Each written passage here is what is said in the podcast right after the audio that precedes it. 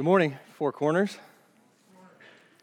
As we see our kids leave, we are reminded what a blessing it is to have, to be in a church where, I say this as a father, to be in a church where our kids go back there, the little ones at least, up through third grade, and they are taught by teachers who love the Lord, who trust in His Word, and who are diligent to convey His Word to them. As we see them all leave, we think about their souls and we think about the fact that the best thing we can do for our children is to feed ourselves. The best thing that we could possibly do for our kids is to be built up in our most holy faith, to be instructed in the truths of the gospel. What a blessing it has been over the last two weeks to revisit Christ's call to make disciples of all nations for the praise of God's name. I love that emphasis that Trey started out with two weeks ago, where he quoted Piper. And maybe that was something, you know, growing up that you didn't hear a lot. You, you hear about evangelism and missions for the sake of the lost, but, but to focus on evangelism and missions for the praise of God's name, for the renown of God on the earth, for the fact that there would be worshipers on the earth making much of God. So I'm thankful to Trey for those two very rich, sober, and indeed challenging sermons on Matthew 28 16 to 20, which has historically been called the Great Commission. But as Trey says, there are many commissions we find, and that is one of them there at the end of the Gospel of Matthew. In fact, all of Scripture really is a commission to go and to make known to people the glory of this God. And what a fitting glue to bind our time in Genesis together with our upcoming series on Romans. You'll see there uh, on the screens, and then the passages that have been selected here for our edification as we're just uh, moving about here. We have these two passages. It is hard to select main passages from the book of Romans. We historically have put two of these posters up, and I want to thank Rob and Nazir for, for the work they did on these. But these were two of the passages that I think uh, most encapsulate Romans and are probably two of the most significant in the book. But what a fitting glue it was, Trey's two sermons, to, to put together our, our time in Genesis with now our time in Romans. A few days ago, it came to my attention that my very first sermon at Four Corners, when I first came to preach as a candidate, was exactly five years ago today. Just kind of funny. March 1st, 2015. I didn't know anyone at Four Corners except Sharon Cogburn and Ken Spear. I had emailed quite a bit with Sharon on the pastor search committee, and Ken and I had talked on the phone, and Ken picked me up at the airport and gave me a great introduction to Newnan and to the church. It was five years ago today that I first met the folks of Four Corners Church. So it is exciting for me personally as I reflect on this, exactly five years later, to be starting a series on this special book, the book of Romans, a book that has been very close to my heart for a long time. I hesitate and I'm reluctant to share this, especially in a sermon, but an older sister in the Lord very recently, through a private conversation, just reflecting on this question, encouraged me not to hide it under a bushel, and so I will share it. I started memorizing Romans on December 14th, 2010. And by God's grace, I completed it on September the 4th, 2013. This has been a precious, precious companion to me over the last decade, and I feel immensely blessed to be able to now study it in depth together here with God's people at Four Corners Church. And I'll say this as well what a blessing it is to be part of a church where the slow and careful exposition of God's word is valued. I will say, from a pastor's perspective, that that is not the case everywhere. And though a pastor may desire to do that as he moves into a church, it is frequently the case that he is thwarted by various uh, desires within the church and has to work very slowly to get to such a point. That was not the case for me. I started that day one because that had always been the practice of this local church. That is the DNA of Four Corners. We praise God for that, for His goodness and His grace, that the scriptures are held in that regard here among this people. So I'm thankful to be a part of that. I share this bit about memorizing Romans with the hope that some of you will be freshly encouraged, maybe even today, by that testimony, will be freshly encouraged in your own memorization of Scripture.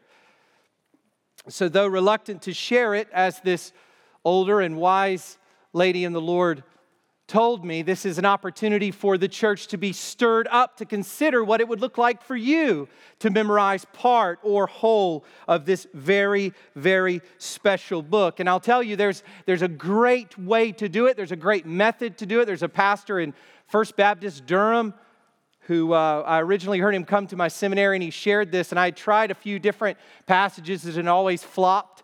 And somehow, by God's grace, it worked out when I moved to Edinburgh and had some time there to do it. But his name is Andy Davis, and he puts out a plan for how it is you can go through and memorize large chunks of Scripture. And in fact, uh, he, I think, has memorized Isaiah and Matthew. I mean, to memorize Isaiah is just inconceivable. But if you are interested in this, please come and see me. But I would encourage you to make this a part of your life if it's not already. So, why do I call Romans a premier book? I mean, some of us just know that. We say it intuitively oh, yeah, Romans, great book of the Bible. But why? Why is Romans considered a premier book? All of God's word, we know, is important and we would want to steer away from having a canon within a canon. Maybe you've heard that language. You know, uh, certain groups uh, of Christians throughout history have taken a particular author or a particular set of books or particular book and have made that the be all and end all. Well, we know that you interpret Scripture with Scripture and that all Scripture is inspired by God. We need the Old Testament, the New Testament from Genesis to Revelation. And so we would want to avoid any kind of thinking that says there is a canon within a canon. And yet, nonetheless, we cannot deny the fact that Romans, throughout church history, has played a very important role. This letter, this epistle to the Christians at Rome, written by the Apostle Paul, has been particularly significant. So let me give just a few reasons, or I could say examples, reasons or examples, why it is that, that one would say Romans is so important or so significant, or why we would say it is the premier book, really, of the Bible. Well, first, we have its pivotal role in the lives of key historical figures in church history. And I would even go so far as to say this key historical figures through whom God did key historical things or, or, or moved in particular ways. There are many that I could cite here, but two in particular stand out. First is the conversion of Augustine or St. Augustine, however you have referred to him, Augustine of Hippo. Augustine was uh, a man who had, was very, very brilliant, very, very intelligent. He had gone off and his, his mother was a Christian, his father was not. He had gone off and studied and become uh, enamored with various forms of philosophy, but particularly he had become enamored, enamored with his lusts for women. He was, he lived a, a sexually illicit life. He loved that kind of life. And, and as he worked through, as the Lord worked through those philosophical obstacles to his mother's faith, to Christianity. It was the, the last holdout was his lusts of the flesh. Those things which he just did not want to give up. And it was this story, you can read of it in his uh, confessions, but this story of how he's out one day just weeping and crying, and these children are playing this game. Take up and read, they say, take up and read. And he goes into his house. They're playing a game where those, that, those words are used. He goes into his house and he picks up the scriptures, and his eyes fell on the first thing that was there, and it was a text from Romans 13. And it was with Romans 13, the very end of that chapter, that God the Holy Spirit converted Augustine's heart, and all have agreed throughout church history that there is no more significant theologian since Paul himself than Augustine. Over 1,500 years ago. Just as some say that all of philosophy is a footnote to Plato, uh, many will say all of Christian theology is a footnote to Augustine constantly referring back to him. Romans, the tool in the hand of the Spirit. What about Luther? Luther, Martin Luther, the one who ignited the Protestant Reformation. It was his wrestling with Romans chapter 1, verses 16 and 17, the righteousness of God through faith, justification. How is it that a sinner can be right before God? Well, it wasn't through all of his monkish practices or his many confessions. It was through the righteousness of Christ imputed to one's account. And it was through his meditation on Romans 1, verses 16 to 17, that he is converted like Augustine through Romans 13. This is not to mention the likes of John Bunyan, who wrote Pilgrim's Progress, or John Wesley, or many others who have been radically transformed by this book we are about to enter. So that's first. Second, there is the attention given to it by preachers and writers. If you, I was riding in the car yesterday with my son Jake, and he, I had a bunch of commentaries in the back seat and he picked up one that was about 950 pages. And then he picked up another one and he was saying, Oh, this one, win- this one wins, Daddy, because it was 1,140 pages. So this one was huge and he was, uh, you know, messing the binding up, which I get a little bit, uh, a little bit fussed about. So I had to reach back there and grab that, put it up in the front seat. At which point the the uh, little beeper for need to put your seatbelt on comes on because it's so heavy in the passenger seat. All of that to say, how many things have been written about Romans? How many words, how much ink has been spilled over this book? But particularly the preaching of it, and here I want to just cite two individuals. There's, there are many that I could point to, but when we think about the attention given to it by preachers, I'll just mention one you all, I, I, imagine, are aware of, and that is John Piper. John Piper recently, I think he started in the late 90s and went on for over eight and a half years. He spent walking through, studying through, working through Paul's epistle to the Romans. And if you think eight, eight and a half years is bad, go back before that to the 1950s and the famed expositor Martyn Lloyd-Jones spent 13 years walking through Paul's epistle to the Romans. Now, let me just say, I don't want you to worry, although I'm making no promises, but I am saying that I'm not suggesting that this will be our course.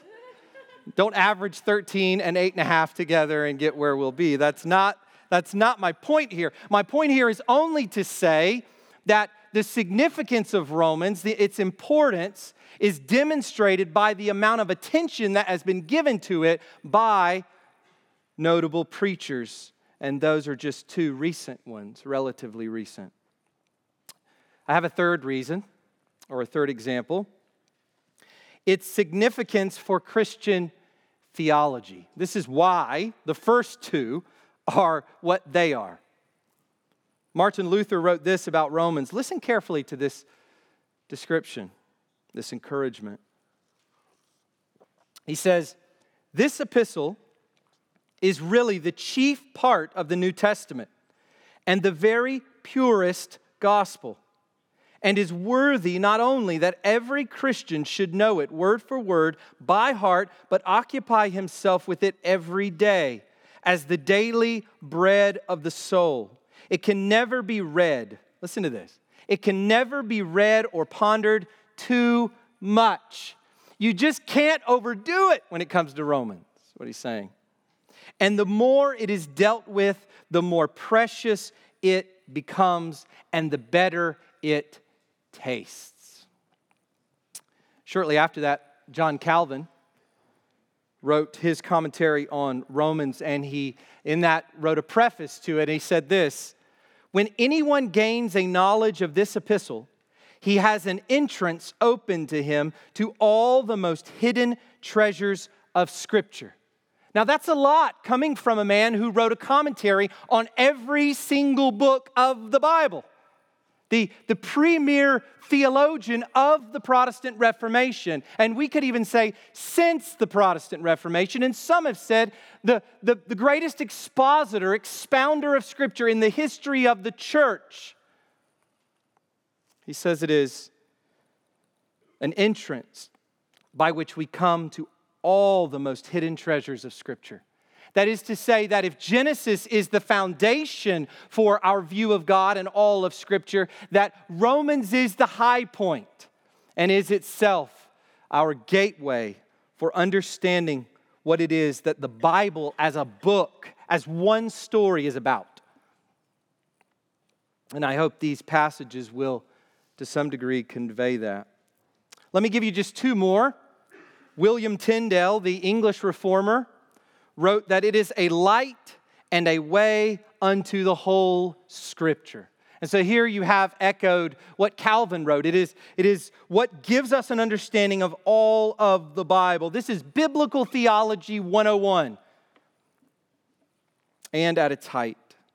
Douglas Moo, who has been regarded by some as the, the writer of the most significant contemporary commentary. In fact, Tom Schreiner, a man I greatly respect, he, he himself wrote a, a commentary on the book of Romans. He refers to Douglas Moo's commentary as the best commentary on Romans. And he, Moo says this Romans is Paul's summary of the gospel that he preaches. So why is it that Romans is so treasured? Why is it that Romans has had such a significant place in the history of the church? Because it is the summary of the gospel that the premier apostle himself preached, which itself is the power of God for salvation to everyone who believes. Romans is powerful because the gospel is powerful. And nowhere in the Bible is it taken up so extensively and so deeply as in Paul's letter to the Romans. So, with these introductory things being said, I think we have a simple prayer. On day one of this journey, this is my prayer for us simply that our knowledge of and love for the gospel explicitly and clearly and precisely and comprehensively understood would grow exponentially and that many would be saved. That many people would be saved through this time in Romans. And I mean there, people who maybe are coming and you say uh, you're a Christian, but you're not. Maybe you would you you grew up in Georgia. And in Georgia everybody's a Christian, right? No. No. Maybe you grew up in church, so you're a Christian. Your mom and dad are Christian. No. You must be converted. You must be redeemed. You must repent of sin and trust Christ. And so my prayer for you out there who you who are not a Christian, you are a, a, cultural Christian, a nominal Christian, a Christian in name only. Maybe your wife's a Christian or your husband's a Christian, but you're not. My prayer is this, and for our children, that many would be saved. And beyond that, that those of us who are built up in our explicit gospel, in the clearness of the gospel, clarity of the gospel, that we would go out into our world, into our workplaces and our neighborhoods, and that we would share an explicit, powerful gospel, and that many would be saved. So there are many ways people could come to faith, but we pray that it would happen as we set out on Romans. So, what about its background? This is where every preacher can stumble give page after page of background material before you even get to a book. It's kind of hard to start a new book because you wonder, what do I say? I mean, there's just so many things that could be said. There is one commentator who, who wrote a separate book called Introducing Romans, and that was 468 pages. And that's and by the way, that's the introductory book to the 1140 page commentary that I was referring to. All of that to say, there's much that could be said here. But rather than go into great detail at this point, I want to quickly situate it and then get into the text itself. The Apostle Paul is writing from Corinth around AD 57 to the Christians at Rome, Christians living in various house churches, tenement churches. Uh, these are uh, a kind of a, a, configuration of, of Christian groups that are one church, essentially, in Rome. Christians in Rome. Rome, as you know, is the capital city of the Roman Empire, the most significant city in the world. This comes at the end of Paul's third missionary journey. And if you want to situate this in Acts, which is always, that's all, there's always a desire to do that. When we read Paul's epistles, we want to figure out where does this go in the book of Acts? And it goes probably at the beginning of chapter 20. So when you read Acts at the beginning of chapter 20, it's during that period, that stay in Greece, in Corinth, that Paul writes this, probably around AD 57 having completed his missionary work in the East, and Paul will describe that in Romans chapter 15. He's planted these churches all throughout the East, in Macedonia, Greece, Asia Minor, all these churches sent out from Antioch, and having done all of this work in the East, he is now looking westward. Paul is now looking to the west, to Rome, but not just to Rome, he's looking to Rome and beyond. He writes to a church he did not plant and has never visited. It's not like Corinth or Ephesus or some of these other churches where Paul is instrumental in planting the church and giving rise to it. Paul has never visited this church and he did not plant it. This is very introductory in nature for him and his ministry. He wants to make clear the gospel that he preaches. And he asks that they would give him support in a future missionary journey further west to Spain. If someone were to come here and, and ask Four Corners Church to support them in their mission, as elders of the church, one of the most important things that we're going to ask is uh, well, what is your theology? What do you believe? What do you teach? What are you going on mission for? What are you going on mission to convey? And so, Paul, here in this letter, which is asking at the end of it to, for, for support in going to Spain. He wants to make clear what it is that he believes and what it is that he preaches. We'll discuss this more, but this appears to be a church comprised largely of Gentiles, but with some Jewish presence. And remember those 468 pages I mentioned? Well, part of that is because there are a lot of disagreements about Romans. And part of this is because anyone who goes to get a PhD has to find something new to write on. And so, in some respects, it's kind of endless, all the different things. You know, the writer of Ecclesiastes was right. To the writing of books, there is no end. So many things that can be said, and so many things maybe that could go unsaid, but much, much discussion. And one of the key issues of discussion is the back and forth between is this largely a Gentile or largely a Jewish audience to which Paul writes? And, and the consensus has been, and I think has been demonstrated well, is that it is largely Gentile with some Jews. Romans or Rome, the church at Rome, was likely established as a result of returning Jews who were converted at Pentecost. Remember at the beginning of chapter 2 of Acts when Peter is preaching and all of those people are there and they're converted? Well, well there's all of those people groups that are mentioned. Uh, they're, they're Jews who are from those places, so they're not people groups, but they're Jews from those places who've come to Rome, to, uh, to Jerusalem to celebrate Pentecost and in verse 10, we get this little note. He lists all these people from these places, and then he says, Acts 2:10, and visitors from Rome. So, at the very beginning of the apostolic preaching, the day of Pentecost, there are some folks from Rome, some Jews from Rome who have come and who stand there and who cry out to Peter, What must we do to be saved? They were cut to the heart. Well, some of those sliced up hearts went back to Rome. And there, the Church of Rome began. But probably the best way to introduce Romans is to let it introduce itself in the opening verses. Our first several sermons will focus on the greeting. So if you have your Bible opened up to Romans, you can see there that the first seven verses are a distinct unit, and it's a greeting. It's packed. This will introduce us to Paul, to his purposes, and to his audience. So there's really no need to spend all of this time introducing you to the book before we get in it, because as we go through it, we'll be able to see unfolding for us who Paul is, what his purposes are, and who his audience is. This greeting is the longest and most theologically packed of any of Paul's letters. And because so much is anticipated here in this greeting, we're going to spend a little bit of time on it.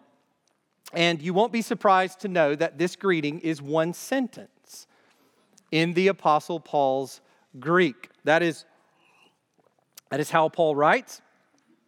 It's a deep ocean going through Paul. And it's, it's not just that all of this is one sentence, but that there's just so much here. Read it quickly, and you're just like overwhelmed with all of the, the words and the relationship of the phrases and the clauses, the, the, the heavy theology packed here.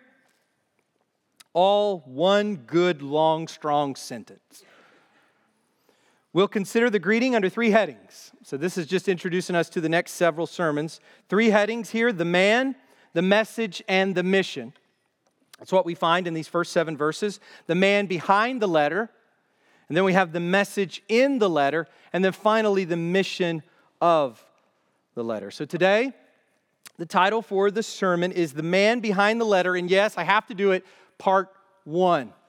The Man Behind the letter. And we'll, we'll spend our time looking at verse 1. If you would please stand with me for this reading of God's word.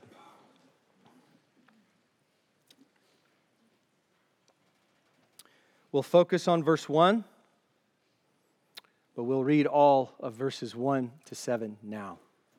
Paul, a servant of Christ Jesus, called to be an apostle, set apart for the gospel of God, which he promised beforehand through his prophets in the Holy Scriptures, concerning his Son, who was descended from David according to the flesh, and was declared to be the Son of God in power, according to the Spirit of holiness, by his resurrection from the dead, Jesus Christ our Lord, through whom we have received grace and apostleship to bring about the obedience of faith for the sake of his name among all the nations including you who are called to belong to Jesus Christ.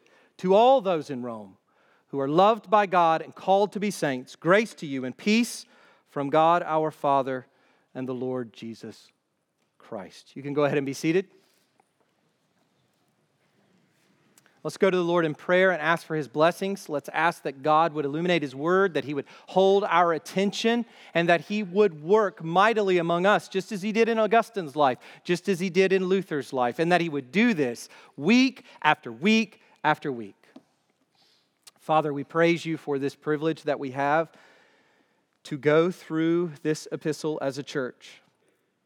Father, we thank you that we are gathered here together as a family, a local church, We are committed to each other. We are covenanted together here. And I pray for those, Lord, who have not covenanted with this local church. Perhaps some among us who have been visiting for a very long time and have not become members here, Father. I pray that you would stir their heart to this very biblical and very serious commitment to belong in truth to a church, to this local church, Lord, or perhaps to another.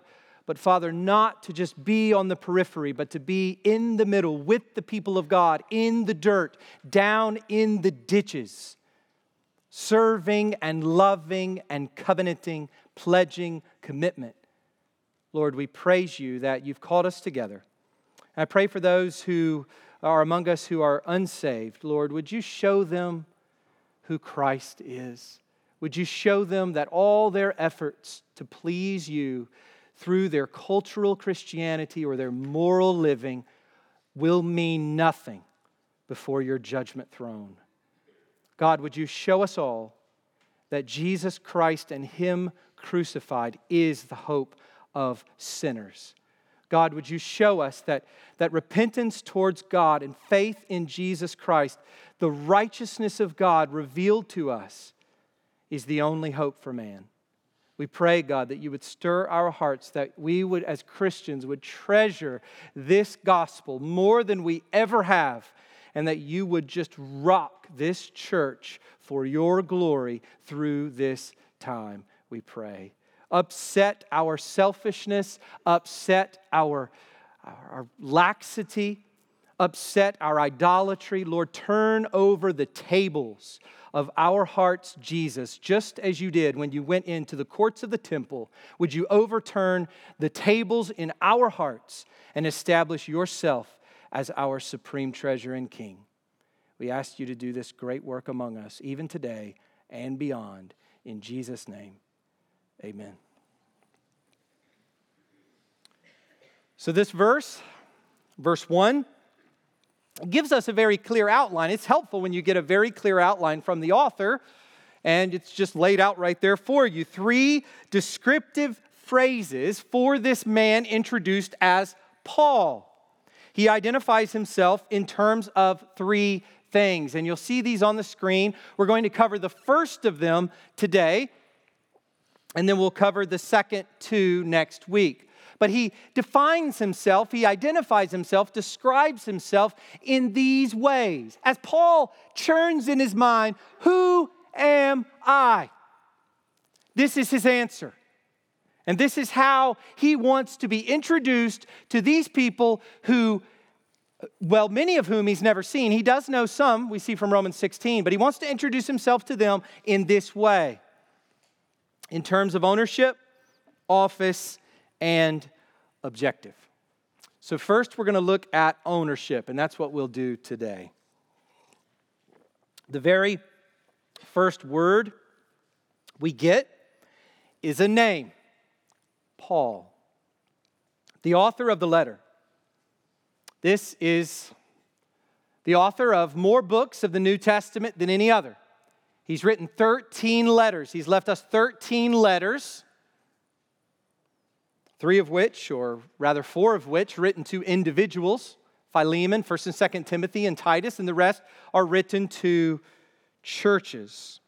And we are introduced to him at the end of Acts chapter 7. Some time ago, we had Trey preach for us on this passage, and where Stephen is stoned. And that's where this man Saul is first introduced to us. And he's introduced to us under one of his names, Saul. He is Saul and Paul a man involved in the persecution of Christians. And one of the things you may have heard is that Saul's name was changed to Paul, kind of like Jacob's name is changed to Israel or Abram's name is changed to Abraham. Well, there's really no evidence to support that, that idea that, that once uh, he's, he's Saul before his conversion and Paul afterwards. It is true that once he begins to go out and preach, he is called Paul. But what we find in Acts 13 9 says that Saul was also called Paul. This suggests that that was his name at the beginning. He had always had both of these names, Saul and Paul. He was a devout Jew, descended from Jacob's son Benjamin. We were just in Genesis, and you remember Benjamin, the youngest of Jacob's sons, the one who came uh, to Joseph. Joseph wanted to see and have him brought there, the second son of Rachel. Well, after Benjamin had sons, and they had sons, and they had sons, at some point down the road, Paul was born, a descendant of Benjamin but he also happened to be a Roman citizen. So he's a descendant of Benjamin, a descendant of Abraham, Isaac, and Jacob through the tribe of Benjamin, but he is also a Roman citizen. he's a Roman citizen at birth. His parents had acquired citizenship, and Paul is born a citizen of the empire, which, by the way, was a priceless thing back then. And on top of that, he was from the culturally rich city of Tarsus, steeped in Greco Roman culture. From Galatians 1 and Philippians 3, we learn that Paul was a first class student of Judaism. So you think about if there were if there were to be a school for Jews, Paul was the valedictorian. He was at the very very top. The best teachers, the best performance on his on his exams. He was at the very top, a first rate student of Judaism, studying under the Pharisees. He himself, a Pharisee, a Pharisee of Pharisees. Oh, we meet those guys in the Gospels. Woe to you, Pharisees! Jesus says repeatedly. Paul was right there in the middle of that. You remember back in the Sermon on the Mount, you've heard that it was said, but I say to you, the problem was the Pharisees had all of these traditions and they had come up with all of these all of these things that they were to do. And so rather than clinging to the law as they said they were doing, they were clinging to men's traditions. They had set aside the law of God and were clinging to man's traditions. What Jesus comes along and says is, no, no, no, no, no. You've got it wrong. This is what the law really teaches, and I fulfill that. Those are Jesus' primary opponents throughout the Gospels. And here we see Paul is just right in the middle with those guys. A Pharisee excelling above his peers. And to add another notch to his belt, he became a lead persecutor of the Christian movement. This movement, how could they, that declared that this Jesus of Nazareth was the Christ? He makes himself equal with God, says he is the Christ. The peoples all follow after him. This nobody who rides into Jerusalem on a donkey's colt. Who is this man? This Jesus sect. Paul is intent on wiping it from the face of the earth. And then something happens, something quite dramatic. As Mike read to us earlier, something happens. He too met the risen Christ. Just as the disciples of Jesus, the 12 disciples of Jesus, or I should say the 11 disciples of Jesus, met the risen Christ, and many others, over 500, Paul says in 1 Corinthians 15, saw the risen Christ, Paul too sees the risen Christ but as one untimely born, not in the normal course of events, but after Christ had already ascended into heaven. This is what happens. He's on the road to Damascus to gather up more Christians, those, those evil Jesus sect people, and to drag them and put them in prison, to persecute them, to bind them. And as he's on his way, Christ himself appears to Paul Saul from heaven in glorious light, temporarily blinding him. And it's interesting what Jesus says to him. He says, Saul, Saul, why are you persecuting me? Well, we raised the question there what are you talking about, Jesus? Uh, Saul isn't persecuting you. You're at the right hand of the Father. You've been seated at the right hand of the Father. You've passed through the heavens. But that reminds us uh, that for Paul, and he'll, we'll find this later in Ephesians, the church is what? The body of Christ. And so the body of Christ is being persecuted. Christ himself says, Why are you persecuting me, Saul? Saul, or Paul, is at once converted and commissioned, all in the same. Ananias, who is to receive the temporarily blinded Paul and care for him, is told by the Lord. This is what the Lord says to Ananias, who is afraid, by the way, to have anything to do with Paul, Saul. The Lord says to him this He is a chosen instrument of mine to carry my name before the Gentiles and kings and the children of Israel. This is Jesus' commission for this man, Paul. This Saul or Paul is commissioned by Jesus to be, as Romans 11 13 says, the apostle to the Gentiles. And Paul explains this a little bit in Romans 15, 16. What does it mean to be an apostle to the Gentiles? We'll talk about that next week, but he explains it in Romans 15. He says, to be a minister of Christ Jesus to the Gentiles in the priestly service of the gospel of God, so that the offering of the Gentiles may be acceptable sanctified by the Holy Spirit. This is what Paul is about. This is what it means for him to be the apostle to the Gentiles. This is Christ's commission. And here in Romans 1, after two after over two decades of mission and ministry and suffering as a christian which we can read about in the book of acts and in paul's epistles if you want to read about, about paul's sufferings go read Second corinthians if you want to read about Paul's life and his mission and all that he does, read through the book of Acts, particularly after chapter 13. But after over two decades of mission, ministry, and suffering, Paul writes and introduces himself to these Roman Christians. So here, we need to pause. We need to pause and consider something. Why is it that preachers in the past have spent several sermons just preaching on the word Paul. I'm not going to do that. But why? Why would you do that? I think at the heart of it is this reason. I'll read to you a quote from Martyn Lloyd-Jones as he reflects on the fact that this Paul, we just talked about, this Jew, writes this letter to these largely Gentile Christians. See, to us, that just flies right over our heads. Oh, yeah, Paul, right? Those of us who've grown up in the church, it's just Paul. Radical that this man would write this letter to these Gentile people, largely. This is what Martyn Lloyd-Jones says. This is one of the most amazing things that has ever happened. More amazing than the epistle to the Romans more amazing even than the epistle itself, he's saying, is the fact that Paul ever wrote it to them.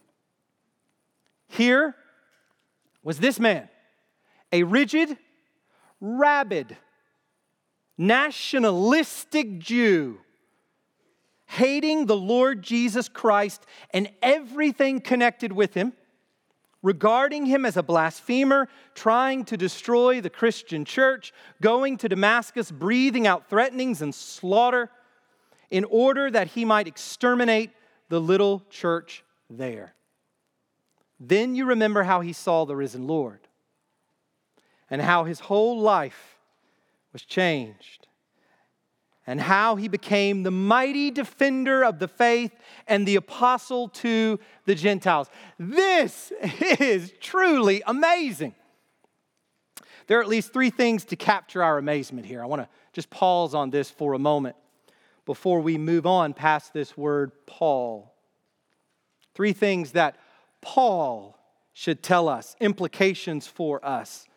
Number one, there is incredible evidence for the veracity of Christianity for anyone who cares to seek it out. As I've said many times, and we'll get to this apologetically in Romans uh, chapter 1, towards the end of the chapter, where it talks about man suppressing the truth and unrighteousness.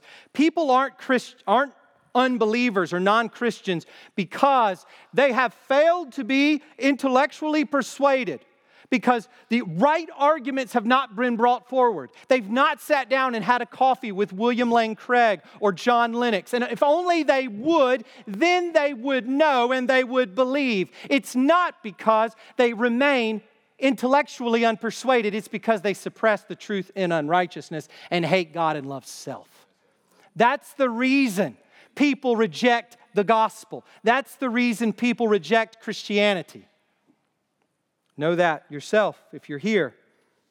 There is abundant evidence for the veracity of Christianity, the most incredible movement that's ever taken place on planet Earth in space and time.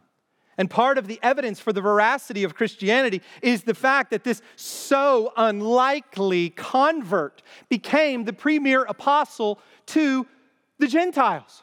This nationalistic Jew. It, did Paul just make this up? Did he just scratch his head and decide one day, I'm going to join this movement of people who are entirely outcast from everything I've ever been trained to know and do? I'm going to leave uh, the confines of, of traditional solid, stable society, and I'm going to sign up to be beaten and to be stoned almost to death and ultimately to have my head chopped off by the emperor of Rome. That's ridiculous. Paul's very existence as a historical figure is itself part of the evidence. If you want that, if that's what you're after, look here. Many bits here to take up your time if you truly care. First, evidence for Christianity. Second, the power of God to save. God can save anyone. He can save anyone. He saved Paul. He saved Paul. If God can save Paul, He can save your mom and dad. He can save your grown kids. He can save anyone. The gospel is the power of God for salvation to everyone who believes, and the same power that came upon Paul from heaven comes in the hearts of men when the gospel is proclaimed. Behold the power of God, the mighty hand, the mighty arm of the God of Israel as he saves this very unlikely man. Third, the grace of God towards sinners. In Paul, we don't just see the power of God to save, we see the grace of God that he would save Paul. This murderer, this one who killed his people. There is Stephen, the holy man, filled with the Holy Spirit and wisdom, and he is telling of all the wondrous things God has done and the wickedness of the present generation in rejecting the God who cannot be contained by a temple made with hands.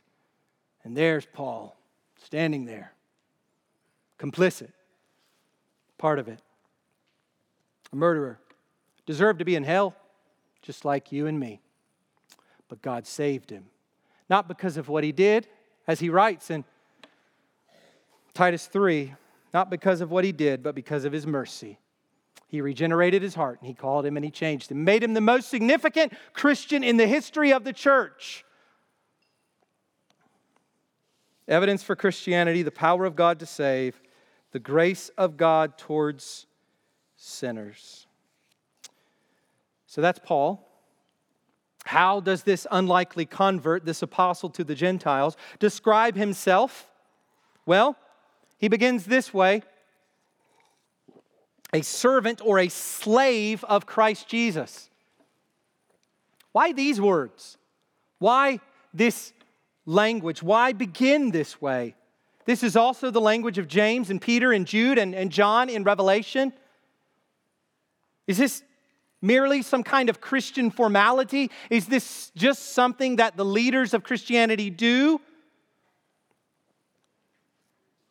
Is it just some formal way of referring to an apostle? Oh, yeah, slave of Christ Jesus, I am. No. It is a very self conscious, self designation packed with significance. And what I want to do in our remaining time is I want to give you two sides of its significance. And this is where we're going to stop today. Paul, a servant of Christ Jesus. That's really all we can do today. But I want to give you two sides of the significance of this language of a servant of Christ Jesus. And I'll go ahead and give them to you and then I'll explain them. So, first, it's humility, and second, it's continuity. We need to see the humility and the continuity here. First, humility. It is striking that this is the very first thing that Paul has to say about himself. and especially to the Roman ear. I mean, can you imagine what it would have sounded like to maybe a Roman who's present when this letter first gets read and they hear this leader calling himself a slave of someone? To the Roman ear, that would have been repulsive. Slaves were nothing. A slave could be killed by its master and just be treated as property. It's an it. A slave is an it in Roman society, nothing more. And so the, this language of being a slave would have been repulsive to the Roman ear. He knows some of the Roman Christians, as I said before, chapter 16 says, but he's never been there to visit. He's never been to their various house churches. So he wants to describe himself. He wants these people to understand who he is and how he views himself in the fullest terms. And this involves, for Paul, first and foremost, that he is a slave of Christ. So let me ask you a question. Is this the first thing you would say about yourself? It's the first thing Paul had to say about himself. Lonnie, a slave of Christ. Is that how you think of yourself? See, when we fundamentally see ourselves that way, it radically changes everything we do, think, and say. This is the identity of every single Christian. Most fundamentally, rock bottom, a slave of Christ Jesus. What does it involve? Well, it involves most fundamentally purchase or ownership, and that's why I've got the word ownership here. That's the big idea. To be a slave of someone, if, before we go into it in any more detail, we know that it involves ownership. It, he, is, he belongs to Christ. Christ owns Paul. Listen to what Paul says about the Christian life in 1 Corinthians 7:23, you were bought with a price. Christian, you are a slave of Christ, purchased by his blood. That's who you are as a Christian. Acts 20, 28, Christ obtained us with his own blood. You know, we like to talk about the blood of Christ. We like to talk about his redemption, but we really don't like to be to talk about the fact that it is, it is with that redemption, liberation, with that blood that he owns you. He owns you. You are not your own. You do not have the right to do your own thing. Christian, Christ owns you. So it involves ownership, but it also involves obedience, which is entailed in the idea of ownership. Listen to the way the centurion in Matthew 8 9 describes his relationship to his servant. Talking with Jesus, he says, To my servant, I say, do this, and he does it. Well, we quickly go over that passage because the passage is not really about that. It's, it is about his faith in Jesus and Jesus' authority. But it's very important for understanding what lies at the heart of being a servant or a slave is that you do what you're told. Period. That is what it means to be a servant. It is fundamental obedience. Romans 6:16, Paul reiterates this, you are slaves of the one whom you obey. In other words, Paul is defining slavery. He says to be a slave is to be in a situation of obedience. Either of sin, which leads to death, or of obedience, which leads to righteousness. He will go on to say. So it involves being owned, it involves obedience, but it involves a desire to please Him. Do you have a desire to please Christ? I mean, just let's just get basic here. Do you desire to please Christ? Do your thoughts ever go to Christ? That's one way basically to know whether you're a believer or not. Do you want to please Christ? This is what Paul said. Galatians 1:10 For I am now seek for I am I now seeking the approval of man or of God? Or am I trying to please man? Listen to this language. If I were still trying to please man, I would not be a servant of Christ. So, what does it mean to be a servant of Christ? It means that you have set aside, Christian, pleasing man. You just, you've passed that. You, you've gone beyond that. That's the old you, man pleasing. But so you get glory from man. Because you please men, you get glory from men, you satisfy men, and that feels really good. You, you put that behind you if you're a Christian. Man pleasing is the old you. Now it's Christ pleasing. In short, this is total renunciation of self to follow Christ. Remember Jesus, what he said to Peter follow me. Follow me. To the early disciples, follow me. This is total renunciation of self. It is the hallmark of every Christian. So let me just ask you this morning as we think about the unsaved among us who reigns in your heart? Self or Christ? Self or Messiah Jesus? One of those reign. You know, as Christians, we all struggle with selfishness. As Mike prayed earlier, selfishness is just always just coming up, rearing its ugly head. But does it reign in your life? Or have you been transformed? Have you become new? And now Christ is supreme. But let me say this if this slave of Christ language makes you a little uncomfortable, which should tell you something, if it does. But this slave of Christ, we need to understand, is also one whom, well, let me say it this way. Consider this about our relationship to Christ. The one whom we serve as slave is himself our friend and became our servant. Listen to that. It's, he's not just, this, this is not tyranny. This is not like Islam. This is not where you have the, uh, uh, this kind of just pure authority. Obey. This is, this is a God who came into our world, who took on our flesh, and who calls us friends. John 15, 15, no longer do I call you servants, for the servant does not know what his master is doing, but I have called you friends, for all that I have heard from my Father, I have made known to you. And then listen to this language of Jesus. The Son of Man came not to be served, but to serve, and to give his life as a ransom for many. This is not tyranny, it is redemption. Our slave master our master, our Lord, has become our friend and our servant. What an incredible thing the Christian gospel is. As we finish this morning, I want to draw you to one other side of this significance of servant of Christ Jesus. First, humility, which is obvious, but second, continuity. This is perhaps not so obvious, so stay with me. It is interesting that Paul calls himself here a servant or a slave of Christ Jesus because, in some ways, this language is not new at all. Throughout the Old Testament, we have individuals who play a key role in God's redemptive plan, and they are referred to as servants of the Lord. Servants of Yahweh. Abraham is called a servant of the Lord, Moses, Joshua, David, and the prophets. Here's what one commentator says the significance is Richard Longenecker. He says this that Paul, by referring to himself in this way, is signaling his own prophetic consciousness. Here's my point. As we finish, just stay with me a bit longer. Here's my point.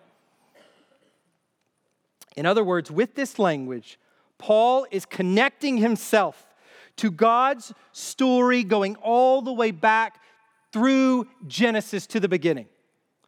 Through Christ and the calling of his apostles, God has acted definitively in history, like he did with Abraham, like he did with Moses and Joshua and the prophets. God has acted definitively in history through his servants, the servants of the Lord.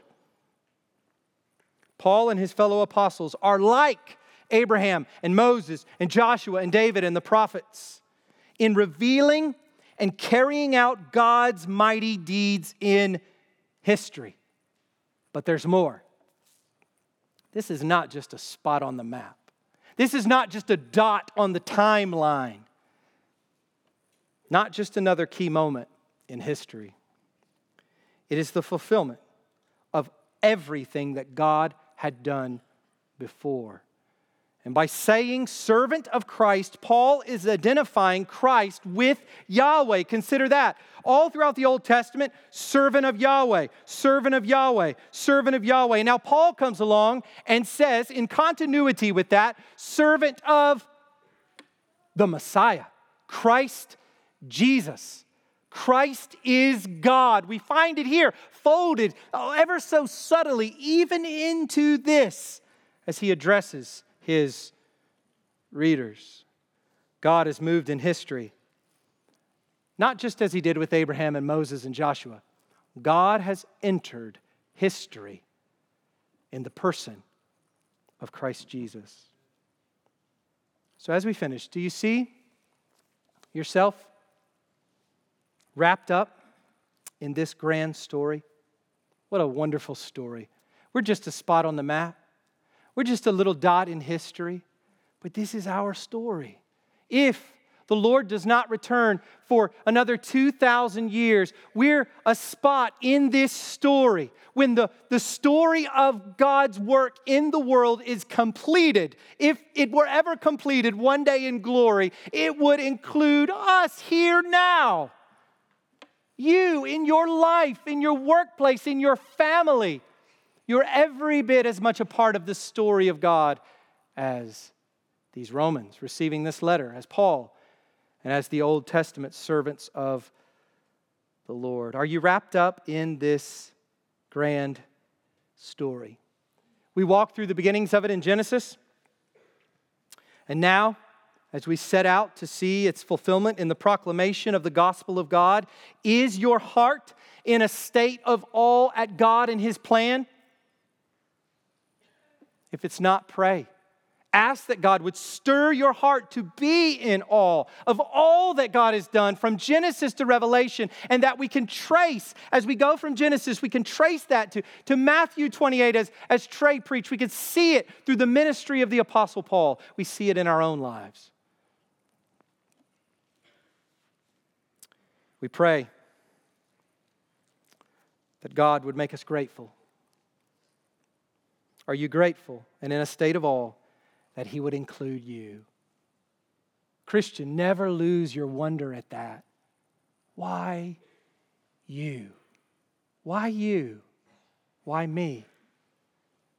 Because of the will of God. That's it. There's nothing in you, Christian. There's nothing in me of merit that would cause God to look upon me and say, I think I'll choose him. Purely of God's grace. Are you in awe that God would include you, that God would include this local church? What a privilege. What a blessing.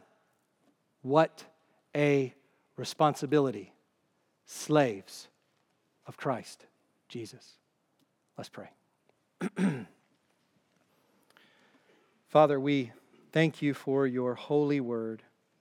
We ask now that it would sit upon our hearts as we leave here, that we would not forget what we have, what we have heard here today, that we would meditate on these words Paul, a servant of Christ Jesus. So much here just in these words to consider.